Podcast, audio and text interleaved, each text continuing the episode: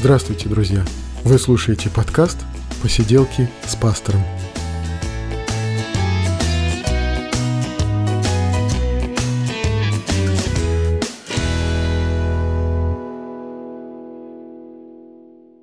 Привет, друзья! Это 50-й выпуск «Посиделок», и мы говорим с вами о христианстве, мы говорим о жизни, мы говорим о том, что интересно. И вот сегодня, сегодня я пригласил в гости в подкаст Сергея Лунева, молодежного лидера Центральной Московской Церкви Евангельских Христиан-Баптистов. А молодежный лидер, как мы знаем, это такая уникальная персона, ведь э, за одного молодежного лидера дают трех пасторов. Но об этом мы поговорим в нашем подкасте. Поехали!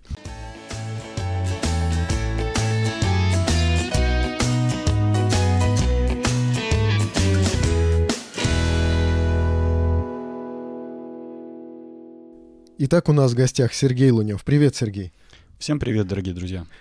А, ну, а, конечно, а почему я сказал, что за одного молодежного лидера трех пасторов дают? Ну, действительно, это такой характер должен быть, это такая личность должна быть. Ведь посмотрите, с одной стороны, он должен быть харизматичен по-человечески, должен быть настолько привлекателен, настолько должен быть лидером и при этом достаточно духовно зрелым и грамотным человеком, чтобы не привлекать к собственной своей персоне, а привлекать ко Христу. И вот это, мне кажется, просто неразрешимая, немыслимая задача, и поэтому мне хочется вообще узнать и понять, откуда такие люди берутся. Да, Сергей, ты откуда приехал? Немыслимая задача. Да, да. Э, приехал я... Я приехал в Москву из Волгограда. О, угу, из жарких краев. Да, из жарких краев, но достаточно много где удалось мне пожить в своей небольшой жизни. Но вот конкретно в Москву из Волгограда. Так, замечательно. Ну, а сколько тебе лет? 34. 34. Будет То есть это уже такой, такой зрелый возраст для молодежного лидера. На самом деле молодежным лидером можно оставаться до пенсии. Вот, э, я вам скажу, друзья. Но идеально, конечно, вот этот вот период, это просто идеальный возраст для молодежного лидера, чтобы быть достаточно авторитетным и зрелым, чтобы вести уже за Христом, а не за собой, и все-таки вести именно, вести молодежь. Потому что она нуждается в том, чтобы как-то вот смотреть на человека, ориентироваться на человека, на лидера, на человека, который был бы интересен, который был бы увлекателен и увлекал бы. И вот, э, кстати, по поводу увлечений хотел спросить. А вот в твоем детстве, в твоей молодости, в твоей юности, какие увлечения были? Чем ты занимался? Где учился? И к чему стремился, когда ты был вот юн, молод и тоже был молодежью такой вот, которая нуждается в том, чтобы ее вели? Э, в молодежном служении я вообще уже вот в следующем году будет юбилей. Так. 20 лет. С 15 О, лет. круто. И за это время были разные увлечения. Я помню, наверное, одно из самых первых — это я собирал крышки от бутылок. Сегодня, наверное, это уже у всех вызовет легкий смех, да. Но тогда это было достаточно увлекательно и интересно. Ну, я по своему детству вспоминаю, что да, и не только такое, да. Да. Потом э, я переключился на книги. Мне очень нравилось читать. Я читал много всего разного. Э, в основном не христианскую литературу, в основном какие-то приключения, истории. А ты дитя верующих родителей или у тебя родители неверующие? Я внук верующих родителей, я баптист в четвертом поколении, угу. но мои родители были неверующие, когда я попал в церковь. Э, позже они тоже пришли. Сегодня мои родители тоже верующие. Есть у нас такое вот понятие ДВР, дети верующих родителей. Это отдельная песня, э, в общем-то, со слезами и плачем, да, потому что дети верующих родителей — это совершенно такой особый класс людей, но во многих церквях только дети верующих родителей составляют часто молодежь, поэтому всегда интересно, молодежный лидер — это дитя верующих родителей или нет. Но здесь такой смешанный случай, и, да, может быть, даже идеальный. Я вырос на две ноги, да. Одной ногой я был в мире, шесть дней в неделю — и одной mm-hmm. ногой в церкви. И это был достаточно длинный такой внутренний конфликт, который продолжался вот как раз до 15 лет. И mm-hmm. в 15 лет уже произошел перелом и изменения в моей жизни. А вот как ты думаешь, вот мне почему-то кажется, что это самый правильный случай, когда э, человек приходит к вере в юности. Вот мне кажется, что это э, тот случай, когда вот еще все благополучно, еще ничего не переломано в жизни, еще человек приходит, потому что ему нужен Бог, и ему нужна какая-то идентичность, нужно какое-то понимание, кто я, зачем я в, это, в этом мире, на этой земле, да, и человек приходит к Богу, поэтому не, не потому, что у него вся жизнь сломана, все пошло наперекосяк, как уже более взрослый человек приходит к Богу, обращается. Да, мне кажется, вот это вот самый, самый удачный, самый правильный как бы путь, как, вариант. Ну, а что повлияло? Вот, э, вот что-то стало важным таким вот, что заставило так тебя обратиться к Богу? Ну, просто в какой-то момент я понял, что я не хочу жить двуличной жизнью, одной ногой там, другой здесь. Потому что в воскресенье в церкви я рассказывал псалмы, угу. был очень красивым, хорошим мальчиком. А как бы шесть дней на неделе я был точно таким же мальчишкой на улице, как и все мои друзья. Угу. И, ну, это было очень тяжело для меня. Я помню, что я зашел в кладовку, закрыл дверь и сказал, что Бог, если ты есть, измени меня. Ага. И следующий день в моей жизни был новым днем. Угу. Фактически все вот так просто. Ну, это в каком городе было? Это было в Киргизии. Ага. Это было очень далеко отсюда. Угу. И, э, и точно так же ты в воскресный день пошел в церковь, да, но чувствовал себя уже немножко по-другому, да? Я уже не помню точно там, как я пошел в воскресный день, но я помню, что на следующий день меня очень удивило, что то, что еще вчера мне казалось таким необходимым и важным, что я не мог оставить, вдруг на следующий день мне стало противным. И изменились, именно что-то внутри меня изменилось, я больше этого не хотел. Я хотел другого у меня появилась новая мечта. Я стал мечтать стать миссионером. О, надо же. До этого, наверное, ты не рассматривал такие варианты, да? Вот служителем, миссионером, Нет. может быть, пастором. Нет. А вот интересно, э, церковь, э, в которой ты вот начал ходить, будучи совсем молодым, там была молодежь? Да, там была хорошая достаточно молодежная жизнь. То есть молодежная жизнь это значит э, какие-то молодежные встречи, какие-то молодежные песни, какие-то, может быть, выезды, поездки или какое-то служение молодежное, да? Да, да, лагеря. Лагеря даже. У нас была полянка, это каждый вечер в воскресенье мы шли играть вместе в волейбол. Угу. Было свое место недалеко от дома молитвы. Угу. Нас было не так много, может быть, человек 50, но мы были очень ну, дружны. человек 50 только молодежи. Да, да. Здорово. Здорово. Но сейчас э, в центральной московской церкви, я так понимаю, что молодежи больше, да, чем 50, да? Больше, да. И вот мне интересно, ну вот э, каково сейчас служение для молодежи, да? В чем заключается служение, ну, молодежного служителя, да? В чем заключается молодежное служение? Вот можешь рассказать немножко об этом? За эти 20 лет, конечно, молодежь сильно изменилась. Да, Новое поколение да. сегодня другое. Да. Но задача, мне кажется, осталась прежняя. Просто помочь молодежи идти к Богу, идти за Богом, реализовываться как служители, возрастать. И, не знаю, вот мне очень нравится такое слово «жизнь». Я часто повторяю его молодежи и говорю, что моя мечта в том, чтобы вы увидели и жили настоящей христианской жизнью. Чтобы христианство для вас было не какой-то книжкой, не знаю, теорией, mm-hmm. еще чем-то, но жизнью. И чтобы вот эта жизнь вас захлестнула с головой. Mm-hmm. Чтобы вы поняли, что такое жить с Богом. Ну, то есть это не просто а, там исповедание, это не просто вот а, какой-то набор догм или какой-то набор запретов, да, это вот действительно жизнь, э, которая бьет ключом, которая переполняет нас, да, то есть вот да жизнь, которая интересна, которая прекрасна, которая содержательна, которая вот э, обладает каким-то как, каким-то плодом в результате. Период догм, он придет, но он будет чуть позже. В молодые годы должна быть движуха, должна быть жизнь. Отлично. Ну и, и тогда вот э, молодежное служение, в котором есть вот такая движуха, жизнь, да, и вот, э, скажем, применительно к Центральной Московской Церкви. Это как? Вообще, мне очень хотелось поговорить и о Центральной Московской Церкви. Я, когда набрасывал вопросы, э, вот, которые стоило бы обсудить, я понял, что это должно быть темой отдельного разговора. Вообще очень хочется поговорить про Централку, но сейчас да. еще более хочется поговорить про молодежь. Поэтому мы, наверное, разобьем вот это вот наше общение и поговорим отдельно про Центральную Московскую церковь и отдельно вот сейчас мы полностью, мне хочется, чтобы мы посвятили этот подкаст молодежи, молодежному служению, ну, труду молодежного служителя и каким-то вопросам, которые возникают вот там вот применительно к молодежи. И, может быть, прежде всего, вот э, молодой проповедник, молодой э, благовестник, миссионер или, может быть, даже душепопечитель или преподаватель воскресной школы, вот молодой, 20 лет, до 20 лет, это реально или нет? Вот интересно. Ну, я сам оказался за кафедрой, за кафедрой в воскресный день в церкви, в баптистской церкви, в очень строгой церкви в 15 лет. Mm-hmm. Поэтому, так. на мой 15-летний капитан. Это вполне реально, и я бы сказал, даже более правильно, чем оказаться за кафедрой в 60 лет.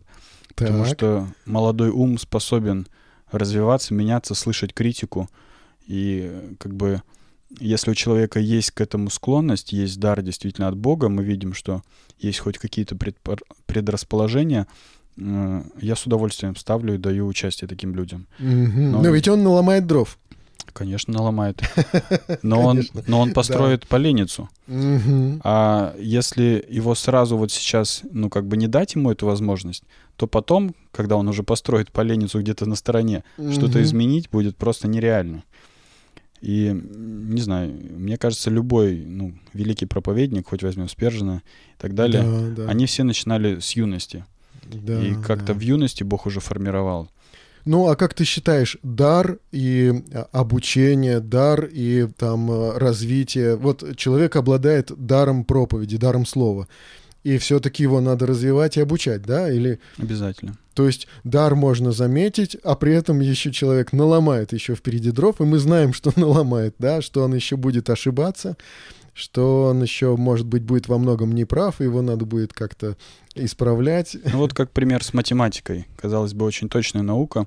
Я в школьные годы очень много участвовал в олимпиадах. Угу. И нас просто бросали в бой. Я был в маленькой деревенской школе, да, и говорили, иди решай. Мы шли, решали и даже что-то побеждали, выигрывали. А потом, когда уже пришел в хороший университет, я вдруг узнал, что есть книги, методики, как э, ко всем этим задачам можно подходить гораздо проще. mm И для меня это было настоящее открытие. Это ну надо же, от шок. меня что-то скрывали, да? Да, от меня столько всего скрывали. Оказывается, я не первый математик в истории, да? Оказывается, есть большая история пройденная уже. Точно так же с проповедью. Попервой наш пастор сделал очень мудрую вещь. Он сказал мне, выбери любого проповедника в нашей церкви, он будет тебя наставлять, помогать, обучать, будет тебе давать обратную связь. Это Сергей Николаевич? Нет, это а. было не в, а, не, это не в центральной той, церкви. Той да. церкви еще, да? И угу. я выбрал тоже достаточно молодого брата, он был старше меня лет на 7-8, наверное. То есть, если мне было тогда 15, ему было там порядка 22-24. Но он действительно хороший проповедник, и мы по сей день дружим. И он научил меня составлять конспект, я этим пользуюсь по сей день. И он научил меня правильные вопросы задавать, ответы. И сейчас уже, да, спустя много времени, я вспоминаю, переслушиваю где-то, ну, и улыбаюсь, да, своим проповедям. Ну, конечно. Но сегодня, открывая книги, открывая тех, кто прошел до меня, ну, для меня шок. Оказывается, как бы какие-то есть вещи, которых я даже не подозревал, не знал. Но если бы я тогда знал, то они были бы большим мне подспорьем и помощью. Ну, а может быть, это было бы уже проповедь по школе там такой, то есть когда ты уже э, знаешь как, теоретик, но не открыл это для себя лично, да, это не стало твоим открытием. И, может быть, э, этого хотели это читается, наставники. Это читается. Если человек начинает говорить по книжке, у него не горят глаза. Угу. И тогда уже раз, два, три, и потом как бы его ставят в среду, а потом в четверг утром. Спасибо, да, до свидания. Ну да-да. Интересно. Но вот если молодой человек хочет служить Богу, у него могут быть и какие-то опасности, да, или что-то его может подстерегать. Вот э, какие-то особенности именно вот молодого возраста ведь есть такие, которые Сто процентов. Располагают каким-то, может быть, искушением, не знаю. Сто процентов, и их не меньше, чем у любого другого возраста, может даже гораздо больше. Вот одна из таких больших проблем, с которой сталкивался я, и с которой сталкиваются, ну, многие вот мои друзья сегодня из молодежи, это молодой человек склонен думать, что он все может.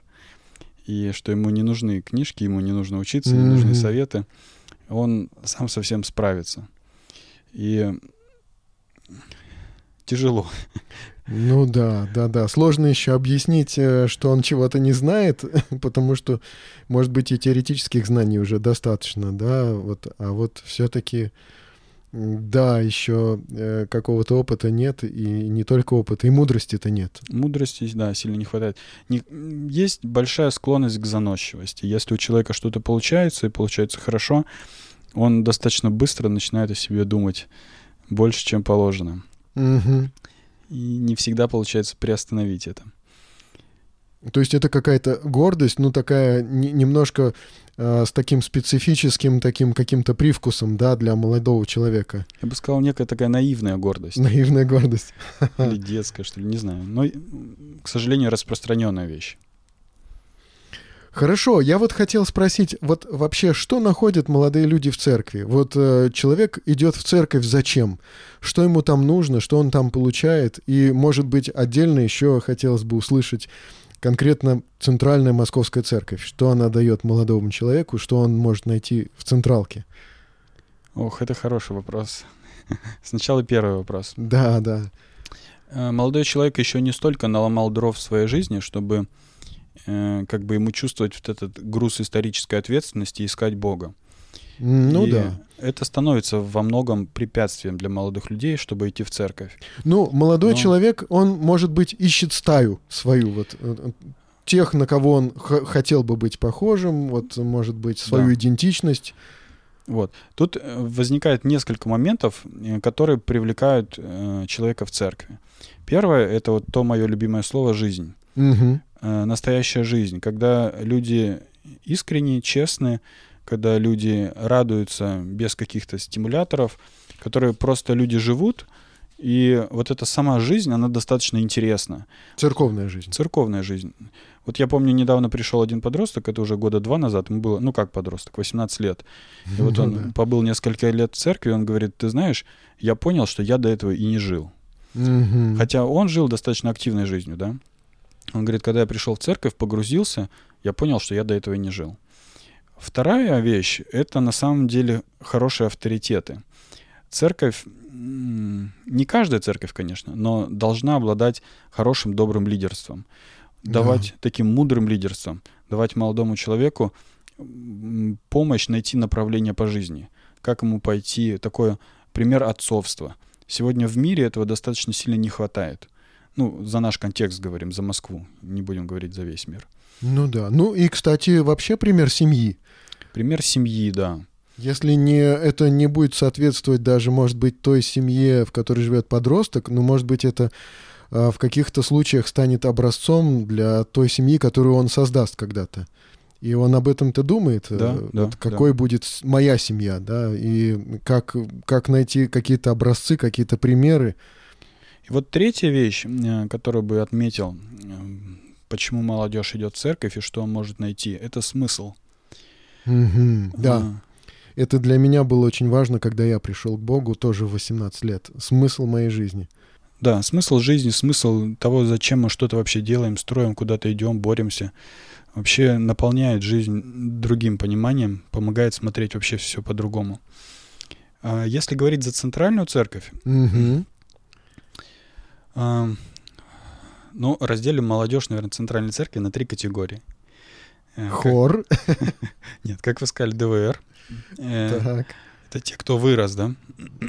Дети Вы... верующих родителей, да, да. Да, кто вырос в этой традиции, они э, в некотором роде ну, хранители этих ценностей, да. Ну, подчас э, формальные хранители такие. Подчас формальные, есть, да. Это следование зачастую форме, а не содержанию. Но да, вот форма как бы на уровне. Но они еще не осознали, что они формальные, поэтому они пока в церкви. Угу. То есть чуть позже они уже начинают осознавать и делают какой-то выбор.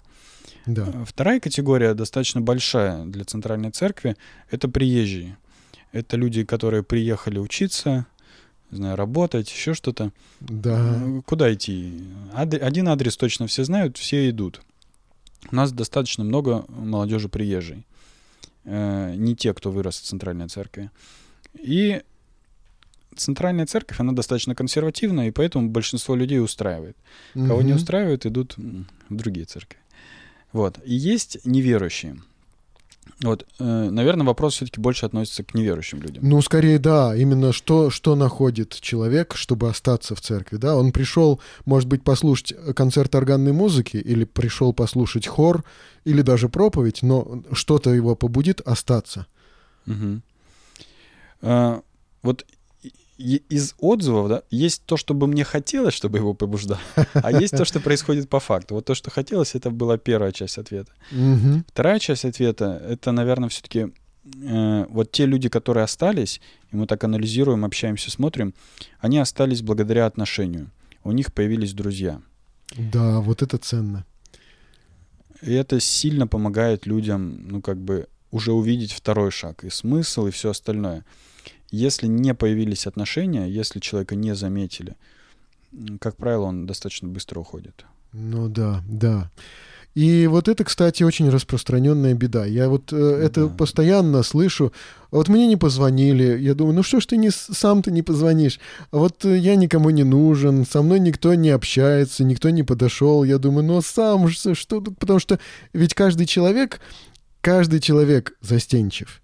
Да. да, каждый человек думает, ну что я сейчас буду звонить, там может быть занятый, может быть не до меня совсем, может я не нужен в этот момент, да, и каждый, вот думая, что я должен бы позвонить, не отваживается, и не, не только из-за того, что ему лень или не интересен собеседник, а потому что он боится навязываться, особенно москвичи, да, не, не рискуют, mm-hmm. вот э, боится быть не вовремя как-то. И э, вот эта беда, это же, наверное, тоже Э, часто встречается в центральной церкви, где много людей, да, и вот да. в то же время много одиноких. То есть много людей, люди пришли на богослужение, при этом э, можно не знать того, кто рядом с тобой сидит, рядом с тобой по поет, можно взять там песенник в руки и вместе с соседом петь, перелистывая один и тот же песенник, да, и при этом не знать, как его зовут, и вообще вот что у него там на сердце, с чем он пришел, да, на богослужение в церковь. Ведь такое же запросто происходит. Запросто, да. И, и, и что можно посоветовать вообще таким людям, людям, которые говорят, мне никто не звонит, я никому, наверное, не нужен, я одинок в церкви, в которой там две тысячи членов, да? Ну, есть только один рецепт от одиночества. Сказал его когда-то Соломон. Кто хочет иметь друзей, тот должен и сам быть а, дружелюбным. Да-да-да. И вот поистине это единственный рецепт. Потому что Сколько бы раз тебе не позвонили, сколько бы раз к тебе не пришли, раз, два, три, десять, пока ты сам не начнешь в ответ звонить и приходить, дружбы не получится. Не бывает односторонней дружбы. Да, кто-то должен быть инициатором, но ответ должен быть двухсторонний. Мы стараемся сегодня менять ситуацию, ломать, да? Мы идем где-то, звоним, где-то ищем людей. Но ты зовешь человека раз, зовешь два, три, четыре, на пятый уже думаешь, ну что я ему навязываюсь? Ну да. Если да. человек не хочет, ну что я его буду заставлять? Тут должна следовать ответная реакция. Ну вот, может быть, и какие-то мероприятия церковные, там вот те же самые походы, выезды или там mm-hmm. вот эти там куда-нибудь вы в ручеек ездите, это такая база отдыха христианская, да, или там еще что-то. Да, у нас есть своя база Апарина. А, Апарина, да? Да. Угу. Ну, на самом деле это правда, что хороший сплачивающий фактор — это поездки. Э, с чего вот как бы и началась вот эта немножко такая обновления последнего молодежного служения в Центральной Церкви мы стали ездить по областным центрам э, вокруг Москвы и посещать с хором, с молодежью. Это уже служение, это уже серьезный да. какой-то труд. Brали автобус и ездили. Вот в этом году, например, мы ездили в Калининград. У нас было 65 это человек. Это на майские праздники, да? Да. Угу. Вот из центральной церкви больше 50. То есть вот тот, кто едет, тот, кто общается, это совсем другой уровень отношений. И это сохраняется. И это помогает уже дружить дальше. Это помогает расширять границы. Это очень хороший инструмент, да. Ну и э, хорошо, ну вот люди общаются, общаются, да, и потом вдруг раз и влюбились. И что делать дальше? Куда бежать в этом случае? Смотря сколько им лет. Ну да, ну вот 18 в самый раз. Э, или там, скажем, девушка может в 22 думать, ой, я уже старая, я, значит, э, что, что, что-то со мной не так, да? Есть такая беда. Да. И, и действительно, наверное, вот девушек, сестричек в церкви больше, наверное, да, и уже думаешь даже, может быть, э, это даже задача молодежного служения, чтобы люди там познакомились, может быть, стали задумываться о создании семьи. Но все-таки вопрос же ответственный. И как-то вы, как-то вы работаете тоже над этим, да? Ведь надо людей просвещать, надо mm-hmm. объяснять, что там какие-то встречи, как вот в миру, там какие-то поцелуи, какие-то объятия, они, может быть, недопустимы даже, да? Как-то, как-то с молодежью тоже приходится работать и какие-то, какие-то вопросы уже христианской этики объяснять, да, людям или как-то, да. как-то что-то. И и потом вдруг люди приходят и говорят, «Э, мы вот тут влюбились, мы думаем о создании семьи. Что-то надо уже спросить у людей, действительно ли они э, созрели, чтобы создавать семью, да, может быть, вот какие-то есть советы, как вот ты говоришь с молодежью, что спрашиваешь, или, может быть, даже какие-то курсы у вас есть э, по подготовке к созданию семьи? А, это, конечно, очень популярная тема в молодежи. Любовь да, да. это самое время любви. Но э, когда приходят первый раз и говорят, мы влюбились, у меня только один вопрос. А, за что и во что? Э, ну, молодым еще сложно ответить на этот вопрос. Сложно, но пусть думают. Они стараются уже тогда говорить, вот я там влюбился в ее улыбку. Ну что, никто кроме нее не улыбается. Ну Я да, это серьезное испытание, кстати, да. для человека, То когда есть... он слышит, что на самом деле э, все это его собственные прихоти, желания. Да, и человек достаточно... Э, я пытаюсь э, сделать одну простую вещь. Показать человеку, он вообще знает другого человека, в которого влюбился или нет. Я задаю, слушай, отлично, ты молодец, расскажи мне про нее, что она любит. Человек зависает. Ну, не знаю. Mm-hmm. Где она учится? Не знаю. Ну, не знаю. Какая у нее любимая еда? Какой цвет? Mm-hmm. Что вызывает у нее улыбку? А ничего не знаю, я влюбился в ее улыбку. Ну слушай, ну ты с человеком сначала познакомься. Да. И давай вот тебе задание первое, иди познакомься, узнай вот это, вот это, вот это, а потом будем дальше говорить. И как бы немножко тянешь время, а время все расставляет на места. Или это становится серьезным, да. или это просто они начинают знакомиться и понимают, что что-то не в того я влюбился. Ну да, да. Если серьезно, ну тогда серьезно тогда уже. Тогда еще серьезнее надо говорить, да, с человеком. Да. Потому что у людей неверующих у них ответ простой. Ну, значит, надо пожить вместе, чтобы друг друга узнать. И они, в общем-то, так и объясняют. Так Мы делаю, будем да. жить вместе для того, чтобы узнать друг о друге. Угу. Хотя на самом деле узнать друг о друге э, как бы не, не, не в этих обстоятельствах угу. люди узнают друг о друге, да. И вот я, э, когда э, моя сестра, младшая, моя родная сестра, э, стала думать всерьез о замужестве, она на 10 лет меня младше, угу. я ей задал тогда, помнится, три вопроса. Значит, хочешь ли ты провести с этим человеком каждый день своей жизни? Угу. Является ли этот человек для тебя авторитетом во всех вопросах, авторитетным его мнение, да? И Хочешь ли ты, чтобы на него были похожи твои дети? Хочешь ли mm. ты вместе с ним воспитывать своих детей? И вот я, я лично вопрос, понял, да. что вот эти три вопроса, они заставляют человека задуматься, во-первых, о том времени, которое, да, ты проведешь вместе с этим человеком, да, и э, как... Э, в радости, да, в болезни, в, в богатстве, да, как когда спрашивают, когда венчают людей, да, то mm-hmm. точно так же здесь человек может задуматься и, в общем-то, найти вот лично свои ответы на этот вопрос. И, и что касается, ну, опять-таки, вот, хочешь ли ты, чтобы были похожи на него твои дети, да, что-то личное, что ты готов разделить с этим человеком, mm-hmm. да, это мне показалось очень важным тогда, э, вот, и, и, и я продолжаю задавать эти вопросы молодым людям. Угу. Хорошие вопросы, да, согласен. Ну и, э, и, и все-таки вот э, вы э, вот это делаете, да, молодежные выезды, какие-то совместные мероприятия. Как это все происходит? Вот э, поподробнее. Вот вы ездили в Калининград, например. Вот что вы там делали? Или даже вот эти молодежные поездки для служения по областным церквям, да, вот как это может происходить? Вы как-то договариваетесь? Вот что, что там происходит внутри, интересно? Да, мы договариваемся, но э, вот в поездке для нас очень важная часть — это наш труд, наше участие. То есть мы едем не потусить, не просто mm-hmm. погулять, но именно потрудиться. Мы договариваемся о том, что мы участвуем в собрании, мы, может быть, посещаем какие-то детские дома, мы, может, что-то делаем физическое. То есть мы должны чем-то помочь, мы должны что-то сделать. И как бы отдых, он, так скажем, между работой, да, угу. или вечером, или там в какое-то другое время мы идем гуляем, смотрим город, общаемся. Бывают какие-то спортивные мероприятия с местной молодежью. Но наша задача настроить э, ребят на серьезную волну, что это не просто тусовка, мы не просто едем поболтаться, потому что нам нечем заняться. Мы едем принять участие в чьей-то жизни. И вот это серьезный настрой меняет и отношения в коллективе, так скажем, между друг другом в процессе поездки, в процессе общения вообще, в отношении друг к другу. И немножко люди раскрываются в этом труде. Становится, становится ну, как бы понятнее, интересней. А вот э, Э, когда вы посещаете церкви, э, вот к вам относятся всерьез вот в церкви, да? Что, что от вас ожидают? Пение красивое, да? Или какая-то духовная как правило, часть? сначала боятся. Боятся. Москвичи, во-первых, да? Кто-то едет с Москвы, что они там везут?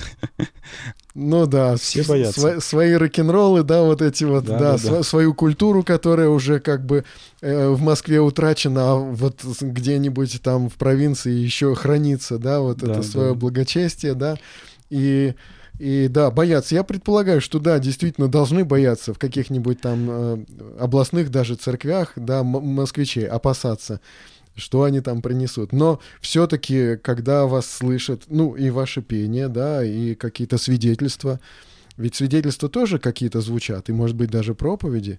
Да, но, э, как правило, после того, как мы приезжаем, нас всегда зовут второй раз. Угу. То есть э, центральная церковь, она все-таки такая классическая. Да. У нас классический хор и участие, и э, мы воспитаны достаточно в строгости, поэтому обычно нареканий не возникает.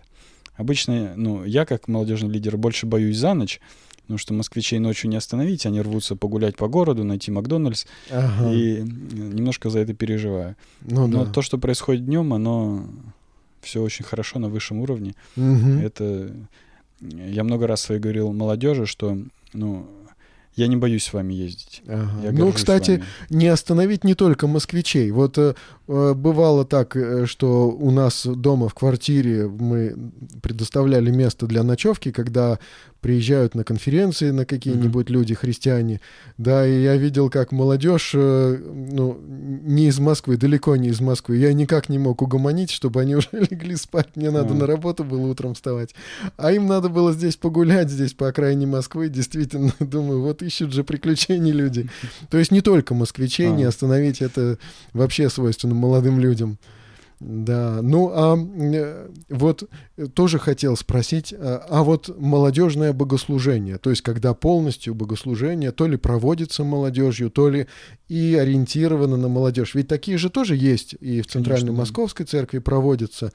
И насколько я понимаю, э, там вот э, и пение какое-то другое, да, не такое классическое, как вот как привыкли уже пожилые люди слышать, там хоралы э, под э, органное сопровождение, да, а это уже что-то что-то часто под гитару, может быть, под электрогитару, может быть, даже барабаны появляются, хотя, наверное, в Центральной Московской церкви это, наверное, мало возможно. То есть э, какая-то своя музыка, да, какой-то свой стиль, может быть, такой более, э, более эмоциональный, более какой-то э, рубленый такой, более резкий, да, у проповеди, у каких-то таких вот текстовых каких-то текстовой части, да, вот э, более в виде каких-то лозунгов, коротких речевок, может быть, да. Что-то такое есть, вот э, интересно, вот именно молодежное именно богослужение, да, по формату оно отличается ведь? Да, у нас есть молодежное богослужение, и даже вот с сентября мы планируем делать его каждую неделю. Сейчас оно было у нас раз в месяц. Это mm. там, где собирались вообще представители разных церквей, да, да, в да, вот, которое было воскресенье вечером раз в месяц.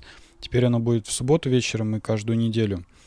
И мы видели потребность для себя в первую очередь в таком богослужении. А наполнять, то есть вы же, значит, полностью его беретесь провести, это Да. служение. Да, это, конечно, большой вызов, большая ответственность, Да. но ну попробуем. Э, Пока братья горят, желают, сестры с нас поддерживают. Это хорошо. Попробуем. Там действительно отличается. Отличается немножко форматом, отличается наполнением. Я бы не сказал, что оно отличается чисто вот э, с музыкальной точки зрения или там вот с лозунгов, да. Оно отличается, наверное, в первую очередь э, некоторым таким уровнем разговора. То есть если сама центральная церковь, она так несколько кафедральная, и, Мгм. и диалог, который идет с кафедры, который в зале, он больше похож на литургию Да. то молодежное богослужение, он- там проповедь все-таки она более такая э, открытый диалог. Она немножко другого формата.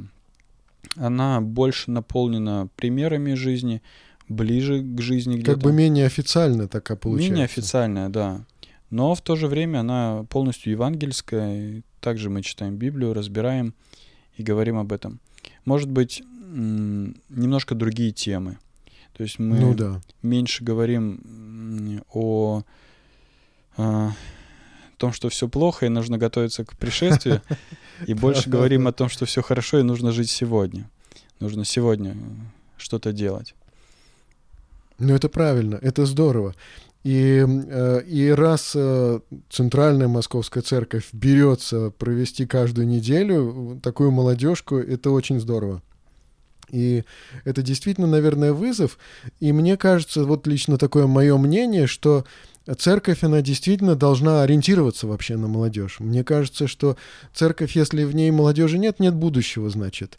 И, и похоже, что если она ориентируется на молодежь, она, значит, э, устремляется в будущее. Если она ориентируется на уже пожилых людей, значит, она вот живет прошлым. И, и похоже, что все-таки надо стремиться вперед и, и в будущее. Вот, наверное, все-таки так. И уже более пожилые, более, может быть, мудрые люди, они могут это претерпеть, могут это вот с этим смириться и как бы тоже понимать, что э, молодым ну, такая вот забота, она нужна, она необходима вот, для того, чтобы церковь все-таки двигалась в будущее, двигалась вперед. Ну, в церкви, наверное, нужен все-таки какой-то баланс, но вот э, мой взгляд, может быть, он чуть-чуть такой, он похожий, но чуть-чуть другой, что все-таки молодежь это настоящая церковь. А будущее детей, церкви это все-таки воскресная школа. А, даже И- так. Ну да. да, да. И это, это вообще здорово, да. Потому что если молодежи сказать, что вы нам будете нужны завтра, завтра их не будет. Ага. Они нужны уже теперь, да. А- Они хотят сейчас. Они уже не готовы ждать завтра. Они хотят сегодня понимать, что они церкви нужны. Нужны не просто какому-то человеку, а церкви. Что они могут чем-то помочь, послужить, сделать. Они живые, они готовы везде участвовать. Здорово. Поэтому молодежи нужно сегодня. Если молодежь сегодня не нужна церкви, а нужна будет завтра, завтра ее не будет. Ну, а как вот сегодня, да, вот, вот есть уже пасторы, проповедники, диаконы есть, вот э, есть хор, да, и, и, в общем-то, все служения устоялись уже, кажется. И кажется, что вот где найти это место для молодых людей? Ну вот э, езжайте вот посещать, посещать какие-то областные церкви, да. Ну, отчасти это очень верно, да, но э, казалось бы, да, вот надо вот и предоставить вот этот вот, вот площадку, да, для служения. Но, может быть, этой площадкой действительно становятся молодежные богослужения, которые вот вы собираетесь делать по субботам. Может быть, отчасти это и есть та площадка, тот полигон, где вот молодые люди могут применять свои вот силы, возможности, пробовать и, может быть, даже делать ошибки. Ну, э, тут, наверное, вот мы уже немножко переходим на вопросы о центральной церкви, о специфике. Но я верю, что э, в любой церкви молодежи есть место. Мгм. Не где-то только в посещениях, но в посещении это точно очень хорошая вещь для молодежи, потому что э, это очень здорово даже когда кто-то из старших едет вместе с нами. То есть мы Мгм. участвуем, и на обратном пути или на пути туда можно задавать вопросы, можно получать обратную связь, можно обсудить, что получилось, что не получилось. И вот это вот во многом даже важнее, чем само участие. Получить Потому что вот э, мне очень нравится мысль одна, она про семью, да, что мать, она может ободрять, но угу. одобрять или вот такое признание может давать только отец. И дети всегда именно от отца ждут э, признания. И угу. вот в церкви э, молодежь-то участвует, но интуитивно, где-то внутренне, они всегда от пастора ждут признания. И да. они всегда ждут, когда пастор скажет, вы молодцы или вы не молодцы. Нужна обратная связь, нужно вот именно такое некое отцовское, пасторское слово для молодежи. Без него... Ну, вот это возможно только в каком-то конкретном труде уже, да, да когда да. что-то делают вместе. Для этого нужно делать вместе. Вместе, да. А вот, э, ну, довелось мне как-то читать книгу Александра Трофимовича Семченко «Молодежь 70-х», по-моему, она называлась. Воспоминания о 70-х еще годах, какая молодежь была тогда. Угу. И вот он вспоминает и пишет, что вот на богослужении в воскресенье молодежь, она вся собиралась где-то в коридорах, там где-то на лестницах, и их оттуда было не, не, не вытащить буквально вот в общий зал богослужения. В общем-то, мы видим, что это не только Серьезно? в центральном... Это есть да, да, книжка, да, у Семченко Надо есть. ее найти. Она в электронном виде есть, да. Очень интересная, да. И, значит, э, и э, вот не помню, может быть, не «Молодежь 70-х» называется, но он про свою молодость mm-hmm. рассказывает, и, э, в общем, это интересно, да. Но и я смотрю, просто очень знакомая картина, как люди рвутся в церковь, люди как бы готовы рисковать очень многим ради того, чтобы быть в церкви. Но приходя в церковь, да, где-то зависают там в коридорах, где-то вот не в общем зале для богослужения, и это становится проблемой, что люди все-таки до церкви дошли, а и где-то остановились, где-то вот не, не на богослужении, а где-то вот рядом. Есть же такое сейчас. Есть такая проблема. Людям хочется общаться, люди приходят, общаются, забывая обо всем. Как-то вы как-то Стоит ли с этим бороться, не знаю, как-то стоит как-то объяснять что-то, может быть, просто прийти, привести за руку, посадить э, и сказать, сиди здесь, слушай вот туда. Нет, тут, конечно, есть э, доля доля, может быть, традиции, которая передается от молодежи к молодежи, стояние в коридоре, но мне кажется, это очень низкое, там, может, процентов 10-20 максимум от проблемы реальной. Mm-hmm. Мой ответ очень прост, и я его всем говорю, и у нас в Центральной Церкви, и как бы просто в зале должно быть интереснее, чем в коридоре. Ну да, да. И тогда молодежь будет в зале. Да, но это сложная и комплексная проблема. И э, она, э, в общем, ее очень сложно решить, действительно. И даже э, работой с проповедниками, даже как бы уча проповедников проповедовать, еще как бы окончательно эту проблему не решишь. Тут не очень решишь. это комплексная вещь. Угу. Тут э, как бы вся церковь должна этому воспитываться, чтобы в зале было интереснее, чем в коридоре. Да. Вот. И э, еще э, та тема, которую очень хотелось мне обсудить. Э, э, мнение твоего я еще не знаю. А вопрос об увлечениях, вопрос лично меня волнующий, интересующий. То есть вот применительно к молодежи мы знаем, что приходят в церковь или там живут в мире э, две категории людей одни чем-то увлечены и, может быть, даже чрезмерно чем-то увлечены, да, другим ничего не интересно, и мечта этих других просто отстаньте от меня, да, ничего не хочу, отстаньте Есть от такое, меня, да. дайте мне побыть самому. И при этом, э, да, проблема первых — это их увлеченность, которая иногда э, сносит э, голову, да, человек может забыть обо всем, увлекаясь чем-то, может быть, не столь важным, не столь значимым, да, проблема других — как Пушкин говорил, мы ленивые, не любопытны. Это вообще беда. Э, вот, то есть... Э, э, значит, а что делать, да? Есть ли какой-то баланс, может быть, есть какие-то советы, и как вообще работать с молодежью, да? Вот а, одних нужно от чего-то отучать, других вообще-то нужно к чему-то при, приучать. Ведь и молод... для молодых людей увлечения очень нужны. Ну, Наполеон когда-то сказал очень хорошие слова, и они сегодня так немножко проявляются в церкви. А, он сказал, что движущейся армии необходимы вожди. Да. А остановившейся армии нужны надзиратели. И вот да. э, иногда мы пытаемся быть надзирателями в плане того, что можно, что нельзя.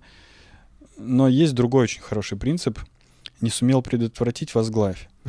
Вот в молодежи это очень хорошо работает. Если есть лидер, если есть команда лидеров, которые действительно увлечены, которые горят, то вокруг них постепенно будут собираться тоже загора... ну, загораться от них будут люди. Да. А сколько не бей по рукам, ну, быть увлекающимся это вообще здорово. Вот меня в жизни увлекает просто столько много вещей, и я больше всего сожалею о том, что я ну, просто физически не могу всем этим заняться. Хотя мне бы очень хотелось очень многим заняться. Я, я тоже увлекающийся человек. Не успеваю, да. Но вот, вот эта апатия современной молодежи во многом, которая ничего не хотят, для меня это что-то непонятное. Это сродни некой такой глубокой болезни. Которая, ну, это в каком-то смысле депрессия. Которая просто захватывает людей. Да. И есть некоторые люди, с которыми я пытался и пытаюсь что-то делать. Хорошие люди, все. Но ничего не хотят. И что с ними сделать, как расшевелить, не вижу другой возможности, как тоже один сказал, простите меня, конечно, харизмат, но да, но сказал, чтобы кого-то чем-то заразить, нужно две вещи. Нужно самому болеть, и второе, нужно провести с ним достаточно много времени. И да. тогда вы заразите. Вот, э, в принципе, этим принципом мы и пытаемся лечить у себя в Центральной Церкви. Заражать. Да. Да. Должны быть заразительные лидеры, которые сами чего-то хотят, куда-то идут, которым, которым надо. Угу. Это интересно, это здорово. Ну и и получается, получается все-таки. Вот если рассмотреть, ну, например, вот по этим категориям, да, вот, допустим, э, те, которые приехали, да, мы понимаем, что это, это люди, которые готовы двигаться, да. готовы меняться, готовы сняться с насиженного места и пойти, да, смелые люди, да, да люди, которые готовы люди. к переменам.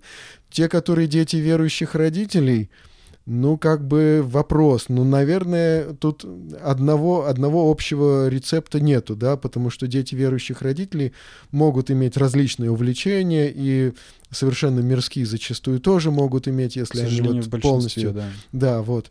А вот те люди, которые пришли из мира, и, кстати сказать, вот интересно, люди, которые приходят из мира, то есть у которых нет верующих родителей, да, они ведь приходят вообще иногда с очень с экзотическими увлечениями, да, там э, стрижки совершенно особенные, одежда совершенно особенная, да, кто-то там музыку какую-то ужасную слушает или не ужасную, да, кто-то там э, вагоны в метро разрисовывает, есть же такие? Или, есть, конечно. И какие-то вот... Э, вы сталкивались с какими-то такими экзотическими совсем уж случаями?